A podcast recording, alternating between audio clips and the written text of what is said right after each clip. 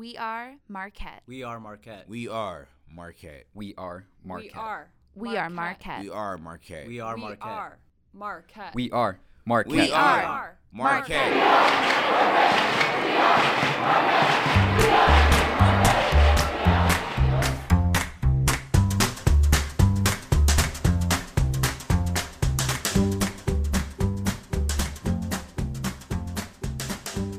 I think as a as a people, as a culture, we're really not great about dealing with grief and bereavement and loss. And it's going to happen to all of us. A lot of times the answer is, I don't know what to say, so I'll say nothing. And that to me is a really isolating approach. So to be able to help somebody when maybe they're the one that's experiencing the loss is enormous, of course, but also teaching their peers to support them has been terrific for me. And I hope for them I'm Tim Cigelske, and welcome to the first episode of the We Are Marquette podcast. You just heard the voice of Maureen Lewis. Maureen has been an academic advisor in Marquette Athletics for 14 years, but her role goes far beyond that. Maureen has her master's in counseling, and she specializes in helping others cope with grief. When a student loses a parent or a sibling, Maureen meets with teams and helps them learn how they can support their friends when they have no idea what to say or do. Maureen is also a cancer survivor. When we had our conversation this summer, she talked about how overcoming her illness has helped her connect with students at Marquette who are facing a similar trauma. This new podcast is about hearing the voices of Marquette, the people who embody the mission and the spirit of this university. So, with that, I'd like to introduce you to Maureen Lewis.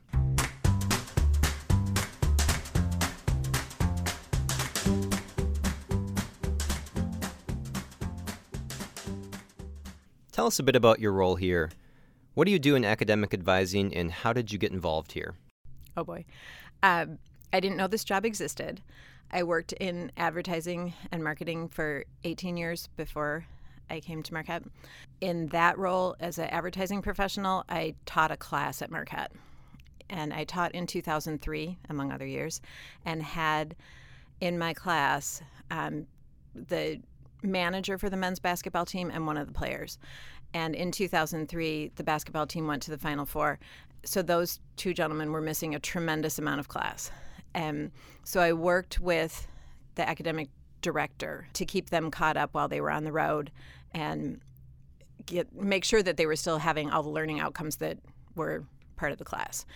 And it was actually a great experience for the people in the class because the manager would speak to the class about what life on the road looked like. And I think a lot of times you think that it's glamorous and it's really not that glamorous, but they did a lot of fundraising on the road. They called it the Road to the Final Four Million because it raised the final funds that built the Al McGuire Center. And so he was pretty instrumental in making sure that the players were where they're supposed to be at donor dinners and things like that. And so he reported that back to the class as a marketing experience.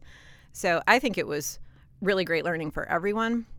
At the end of that semester, I called Tom Ford and just said, I didn't even know this job existed. I'm so impressed with these guys, how hard they worked to make this happen, in addition to everything else that was going on. I mean, they were being followed around camera from ESPN on campus, came in my classroom, stuff like that. So it was just kind of a surreal experience. And I said, I didn't know academic support existed at that level. And he said, Well, if you're interested in it, you should apply for the job because my coworker just announced she's leaving to go to a football school. So I waited for the job to be posted and I applied for it and I got it. So yeah, I mean, um, kind of similar to you. I, I have uh, student athletes in some of my classes, and uh, from the beginning, I've also been impressed, like how hard they work, how early they wake up in the morning, how you know, how uh, how many hours of practice they go each week. It's really a full time job on top of their schoolwork and everything else. And and you had the added experience of you know kind of a media circus on top of it. Right. And you're you're handling these sort of things when you're you know 18, 19, 20 years old. Uh, so, um, so it's interesting that you know some some are toiling in obscurity and working for their coaches and their teammates and that sort of things. And on top of it, uh, you had this experience where there was a Final Four thrown in there. Right. What was that? What was that journey like? Uh, you know, just think back to 2003. Um, what were some highlights you remember from that class, or some challenges people overcame? I think that uh, challenge wise was just how quickly everyone on campus knew their name. Hmm. And Travis Diener was not in my class, and he actually works in athletics now. But he said he couldn't study in the library anymore. You just can't do it yeah. because people are coming up to you, and in a very positive, mm-hmm. supportive way. But you still have to get all this work done, hmm. and so I thought that was just kind of an interesting insight. And um, and we see that I see that every day in my job anyway. That the level of notoriety that's attached to being, um, at least on the basketball team, is pretty high on this campus. Um, we've had other teams win championships, and so they've kind of raised their own profile. And I think Marquette um, does a great job of covering all our sports from like the Wire, the Tribune, all their outlets, and giving them a voice. So they're not as anonymous as you might think, but there's 314 student athletes that we deal with, and most people don't know that. Yeah, uh, I mean this this was uh, before the era of selfies too. you know, Right, so right. Now I think people would be coming up and can I take your picture for Snapchat or something? Um, but you know, even back then, uh, I was a student at that at that time, and I remember you know just how how much it took over campus and just the energy of that, and and trying to on top of you know doing that focus and study and get your work done and graduate and that sort of thing. So, in your role, um, what role does counseling play? Uh, how do you see yourself, um, you know, as as an advisor and as a counselor to student athletes? it's imperative because I mean colleges have counseling centers on their campuses for a reason. And there's some anxiety that's inherent to being a college student. Just being a college student is a little bit crazy sometimes. And you know am i in the right major? And can i do this? And oh my gosh my grades. And my parents have these expectations. And i'm first generation. And wonder if i fail out. And i'm so laden with debt. And i can't get a job. And all that going through your head. And then add on to it missing class because you're um, competing for a team sport. You're far from home. You might be international. You're not as prepared maybe academically as some of your classmates are because maybe your track to get here was different um, we for instance have kids who've never had a theology class before and they're in class with people who've had theology every day for 12 years and it's like a foreign language. So i mean you just kind of have to meet people where they are. So that's there's anxiety to being a college student and that's true. And then there's anxiety kind of inherent to being a division one athlete.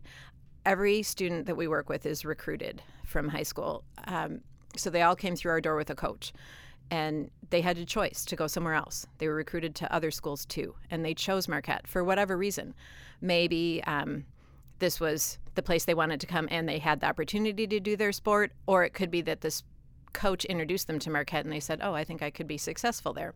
So there's all different reasons that they would show up, but they're recruited.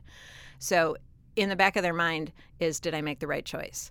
And they went from being a big deal in high school, a recruited athlete as a senior with lots of choices in front of them, to coming in as a freshman and maybe not getting playing time. Um, nobody really knows who they are. Um, oh, you're just a freshman. And the way that Division One sport is organized, because everyone's a recruited athlete and was a big deal in high school, is you're on a team full of team captains.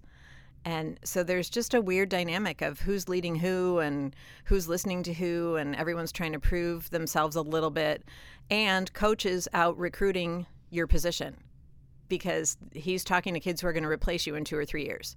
There's anxiety of I can't get injured and I have to do better and oh I really screwed up and oh coach hates me and and none of that might be true or all of it might be true. I don't know. But that anxiety coupled with just being a regular student needs some guidance sometimes. And then every single mental health issue almost and there's a few that don't fall in this category, but almost every mental health issue manifests between the age of 18 and 25 for the most part, as far as a diagnosis. And look at our population, and that's the age group we're dealing with. So some kids come in and they've already worked with a counselor or a psychologist while they were in high school for whatever their issue might be. And we can help bridge that um, for continuum of care here. Um, or we can explore a little bit more of like what services they might need here. So that's a really general of why counseling is important. Everybody's story is different, and a lot of times I just feel like we're the net that catches them if they stumble. As you're talking, I think back to I once had a grad student who uh, had his undergrad at Duke as a basketball player, and and uh, he told me early on in the semester that one of the things he wanted to improve and, and get better at and just learn is how to introduce himself. And you think, oh, that's a pretty basic thing. And he's like, I used to go in every every room I walked into, people knew exactly who I was. And he's like, now I have to learn the next phase of my life how to introduce myself to people because people don't necessarily automatically know who I am. I was like, that is a really profound insight uh, that not every student has to wrestle with. Um, so you're, you know, working with some, I think, some pretty um, at a deep personal level with a lot of student athletes. What student athletes have left a big impact on you? What stands out in your mind? Oh my gosh, there's so many. I think every year, well, we always joke that in May we break up with 50 people because that's roughly how many we graduate out. Uh, and so we're like, okay, bye. Take your number out of my phone. You don't need me anymore. I mean, you don't need an academic advisor after you're done with academics, right? But you've walked this whole walk with them. And I think anybody who works in education would remember all their students um, year to year. So we have very much that same feeling. I think a lot of them have taught me a lot of different things. Probably most recently, um, I had a student athlete who graduated in December of 2015. He was from Ghana and was on the men's soccer team. Terrific kid and had an amazing journey to get to Marquette and be successful here and then afterward as well. And he was selected to speak at the Blue and Gold auction dinner in December of 2015. So it was taking place like 10 days before he was graduating. And he was nervous to do that. And I thought he had a great story to tell that these donors would be interested to know how does your scholarship uh, donation affect a student athlete and the impact it makes. And so I was encouraging him to tell the story. And what I realized in that process is that he was very afraid people would pity him. And he said, I, I can't deal with that. I don't want people saying, "Oh, you poor thing," from this poor town in Africa. And he said that's not the case at all. Ghana's beautiful, and my city of Accra is gorgeous, and it's on the ocean. And my experience was very normal for someone growing up there. So we worked to write his speech to normalize that experience and attach a certain amount of pride to being Ghanaian. And I think that came through in his speech. I mean, I helped him write that speech, and I probably heard him rehearse it 20 times. And at that dinner, I was unprepared for the emotional wallop that it packed right in the middle of the speech. And I knew it was coming. It, he says in the middle of the speech, In 10 days, I'm going to be the first person in my family and the first person from my village and one of only 10% of people from my country to earn a college degree and the room just erupted in applause and it was a standing ovation and i'm crying. And my coworkers are just handing me their napkins from their tables and i'm like oh these are really nice napkins and i'm such a mess. And and another student athlete who was there he's putting his hand on my back and saying stand up and look at him look at him. And he was so composed on that stage and everyone sat back down and he continued with his speech. And then they gave him a standing ovation again at the end and I thought, at no point did anyone pity him. They were all equally proud. And so I learned to just kind of understand what someone's barrier might be and listen to them so that you can help them have that positive experience without compromising their sense of identity or their sense of self. Yeah, I mean, you have to kind of, like you said, meet people where they are. And they might be vastly different things. If you have 50 different students, they have 50 different stories. And uh, you have to be the person who takes the time and understands and listens to all those. And it may be completely different than what the person standing next to them is. So Right. Right. I thought in that example, in that event at the Blue and Gold dinner, the fact that there were other athletes kind of lining the back wall who had been working at the event and they were hearing his story for the first time and they were crying. Mm. And I thought, oh my gosh, we have to do a better job of just connecting each other, our yeah. peer group, to what our commonalities are. So I wanted to ask you about your writing, uh, and we'll link to some of your, the pieces in the show notes so people can get kind of see what you've done, get a sense of your style. You have um, such a personal and honest writing style. Uh, where does that come from, and what does your writing process look like? Well, first, thank you. Mm-hmm. That's so nice. It's nice to have a platform for it. I've always written, just don't have necessarily a way to make some of what I write public, but now technology again has made that really easy. So it's just nice to get feedback from people. I think I I think I write like I talk, and that's really the only way I know. I've taken some way back writing classes. I did the Iowa Writers Summer Camp a couple decades ago, uh, and got some feedback. Uh, that's been valuable, but mostly it's just reading other writers and people whose voice is similar to mine as far as just their authentic speaking voice comes through in their writing. And I just think people are interesting and I love backstories. And so to bring some of that to light is rewarding. The sense I get is that you trust your own voice, which is harder than it sounds because we always feel like we should be writing in a different way often um, when we're learning writing or trying to express ourselves. It's like, well, that's that doesn't sound right. And when I read your writing, it's like you sound like yourself. You trust yourself. I mean, sometimes you know when it's happening that it's flowing, and sometimes I'll sit on it for a while. Like the platform that I use the most is medium.com, and I have so many drafts sitting on there that may or may not ever see the light of day. But then ones that, that I knew were gelling as they were happening, I didn't even think twice about it and just put it out there. And those are the ones that mm-hmm. took off. So you do learn to trust the process yep. a little bit and um, just kind of let it happen. Yeah, tap into your intuition, tap into your voice, and just let it flow. Just harder than it sounds. yeah, I wrote the, I wrote a piece about my son getting married, and I wrote it the night hmm. after his wedding, and so 24 hours after he got married and i knew it i knew while i was writing it like i just have to get this down on paper and it just flowed and i thought i'm going to wait and read it in the morning and before i put it out there publicly but i read it through one more time and i said that's i'm not changing it yeah and that one took off so yeah. I don't know. Trust it. Yeah, exactly.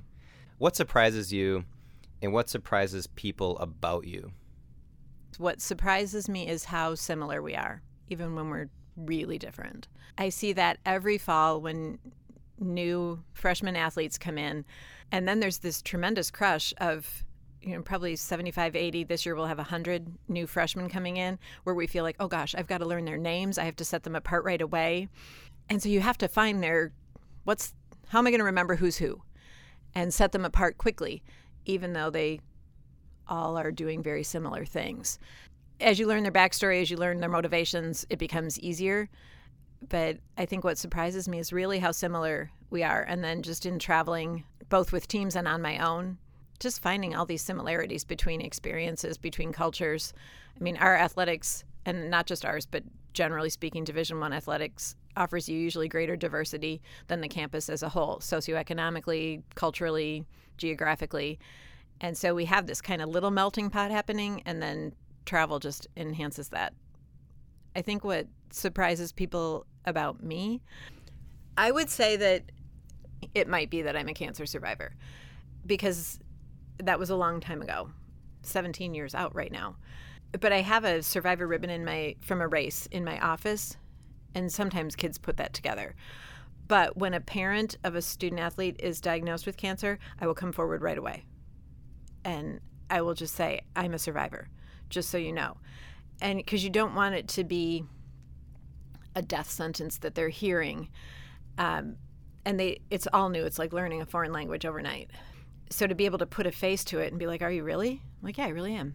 And then you can talk that talk and we've had kids lose a parent to cancer. We've had kids with parents battling cancer and in chemo treatment, and um, kids trying to get home for different events, and parents unable to travel because you can't fly when you're in chemo or radiation. So understanding that and how can we make stuff happen for them anyway and kind of normalize this w- really weird surreal time. Uh, I can speak that language, or as much as they need me to. I had a student athlete whose mother died of breast cancer right before he came to Marquette. And so when I met him, she was at the end of her battle when he was in high school. And he committed to Marquette, came men's soccer player, came to Marquette. Um, and I said to his coach, You've got to place him with a local kid because on the weekends when people go home or over break when people go home, he doesn't have somewhere to go and he needs a local mom to come to these games and cheer for him.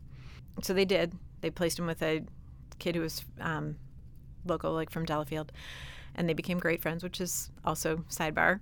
Uh, like that worked out.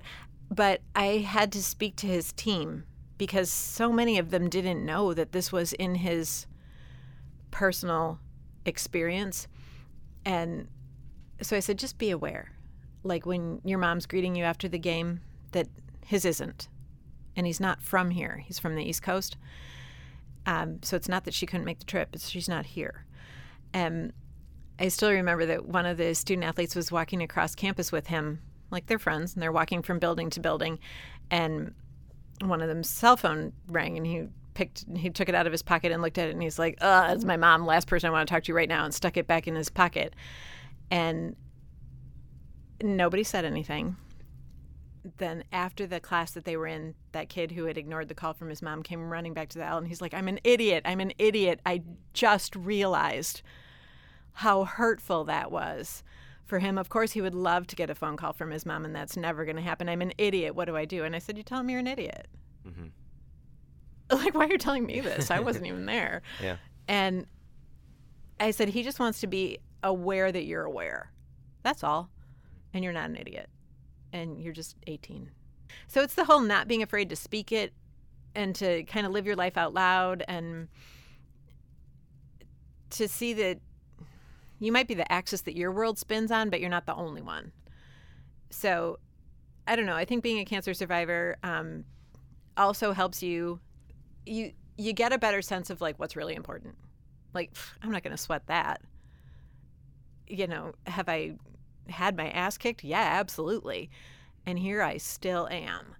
And so I think that resilience or um, I think that kids, if they're surprised about something about me, it might be that I'm a cancer survivor and it might be that I'm a little bit of a badass that way to just say, what? I've been through worse than that. And it gives them perspective. I don't think it's like how I would define myself Yeah. ever. I would never introduce myself that way to someone I'm meeting for the first time. Mm-hmm. But if I see somebody in the struggle, and this is true, I think, universally of cancer survivors, they'll say me too. Mm-hmm. It's not defining to me. Mm-hmm. But like if I ran a race for the cure, I'll run it in the pink t-shirt and as a survivor, absolutely. And I because I do want people to know that can be part of your experience, but it's not your whole experience. And I also think it's really important when you're in the fight, when you are sick as a dog and overweight from steroids, have no hair, nauseous, can't eat, blah, blah, blah, the whole nine yards, to see somebody who's healthy, who's been through it, there's just not even words that somebody can say as that are as powerful as seeing somebody in a pink t-shirt running. Mm-hmm. And so to me, that's just, it's powerful all by itself. You don't need to say anything else. Mm-hmm. One of your passions is grief counseling. How did that come about, and what does it play in your life? I think as a as a people, as a culture, we're really not great about dealing with grief and bereavement and loss, and it's going to happen to all of us. And we're sort of hopeless about the language that surrounds it and how to help each other through it. A lot of times, the answer is, "I don't know what to say, so I'll say nothing," and that to me is a really isolating approach. And so to be able to help somebody when maybe they're the one that's experiencing the loss is enormous, of course, but also teaching their peers to support them has been terrific for me. And I hope for them. I'm starting my 15th year here in the fall. And in the period of time that I've worked here, so 14 years, I've had 21 student athletes lose a parent or sibling, which is a tremendous loss. I don't want to discount any other kind of loss, but in the circle of life, we can kind of expect that you might lose a grandparent when you're in college just because of the age. But to lose a parent or a sibling is such a profound, life changing, can change everything. And so there's actually student development theory that would sit in this. Um, my favorite theorist would be Tinto. So my development teacher would be so proud of me. But Tinto says that we have to protect against departure by connecting students to their micro communities on a campus. And athletics is a micro community. Most students at Marquette don't feel like they're connected to the whole campus. There might be buildings on campus they never go to, classes they never go to, certainly other students they don't know, but they're connected to their micro community, which could be, again, for us, it's athletics, but it could be ROTC or Greek life or being in the a cappella group or study abroad. So you have this group, they're going to notice if you don't show up for something. And they're going to be your more likely people to reach out to you when things are falling apart. But they're 20 years old and they don't know how to help you experience a profound loss. And that's where I've been able to step in a little bit and kind of guide people through that. I think if I if I back up a step and I hate to start a story with when I was in undergrad because that's just not even relevant anymore, but when I was in undergrad, the guy that I was dating uh, his mother was diagnosed with cancer and died in very short period of time, like less than a month from diagnosis to death in my senior year. And he was in the ROTC. And so he drove home to central Illinois the day she died. And he called me when he got there and told me she had died and asked me to go tell his commanding officer that he'd left campus and it was in the days before cell phones so you went there. And so i walked over to the old gym and i went into the army rotc offices which i've never been i had never been to before and this sergeant atkinson was there. So that was fortuitous. And i introduced myself and i said um, tom had left campus. His mother died. He's going to be gone for a few days. And he took some notes and then he said to me what about you? And i was kind Wow. of surprised looked on my face and he said aren't you going and I said, Yeah, I am. And he said, Well, what college are you in? I'll call your dean. Wow. And so he called um, my college and told them I'd leave campus for a few days, and I did. And when I went back, I spoke to my advisor and thanked him for their support.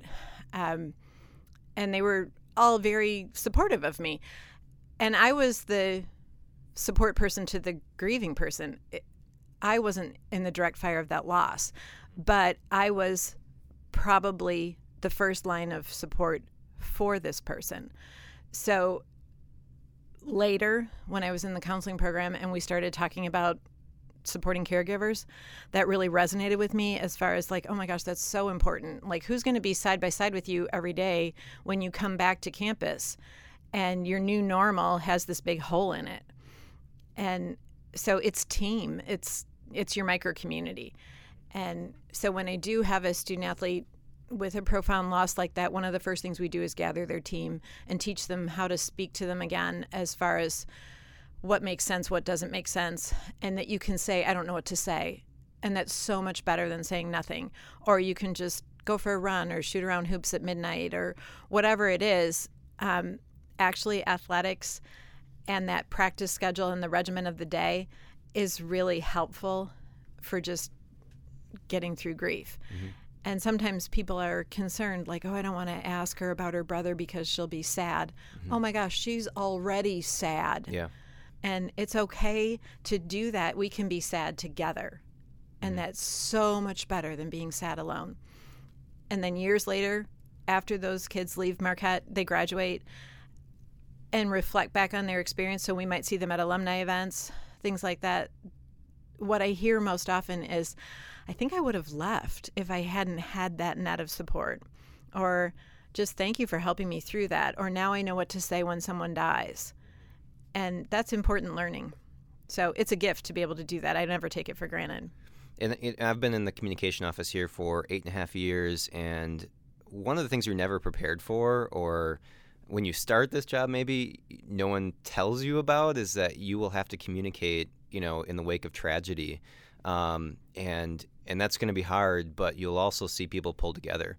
Uh, and you know, we had a recent story with with Jen Waters, and it, it was, you know, fortunately a happy ending. She but she almost died while she was studying abroad. And I remember that sort of touch and go moment. And we flew her parents over there, uh, and it was, you know, n- now she's told her story. She just graduated, um, but that's one of those stories where you see people at their best uh, during the worst. Um, and it makes me thankful for being here when that sort of thing happens. Uh, do you see, you know, do you think it's because we're a Jesuit campus or, you know, maybe a medium-sized school? You experienced it when an ROTC commander asked about you, which may not be your first uh, thought of like who would take care of you in a situation like that. Uh, but but why do you think that is, or do you think that is? It's a great foundation to be able to say, hey, if you want to talk to somebody, if you want to go to the chapel, if you want to talk to somebody from campus ministry or a priest, we can certainly arrange that. But what I see in addition to that is that people genuinely care about each other. And to give somebody the opportunity to, to support someone else brings out their best. And it's scary because they've never done it before, or it's sad, or it's difficult but it doesn't change the fact that it happens to all of us. And I think that some of my my kids that I've leaned on as far as being leaders in those areas of make sure you check on so and so every now and then.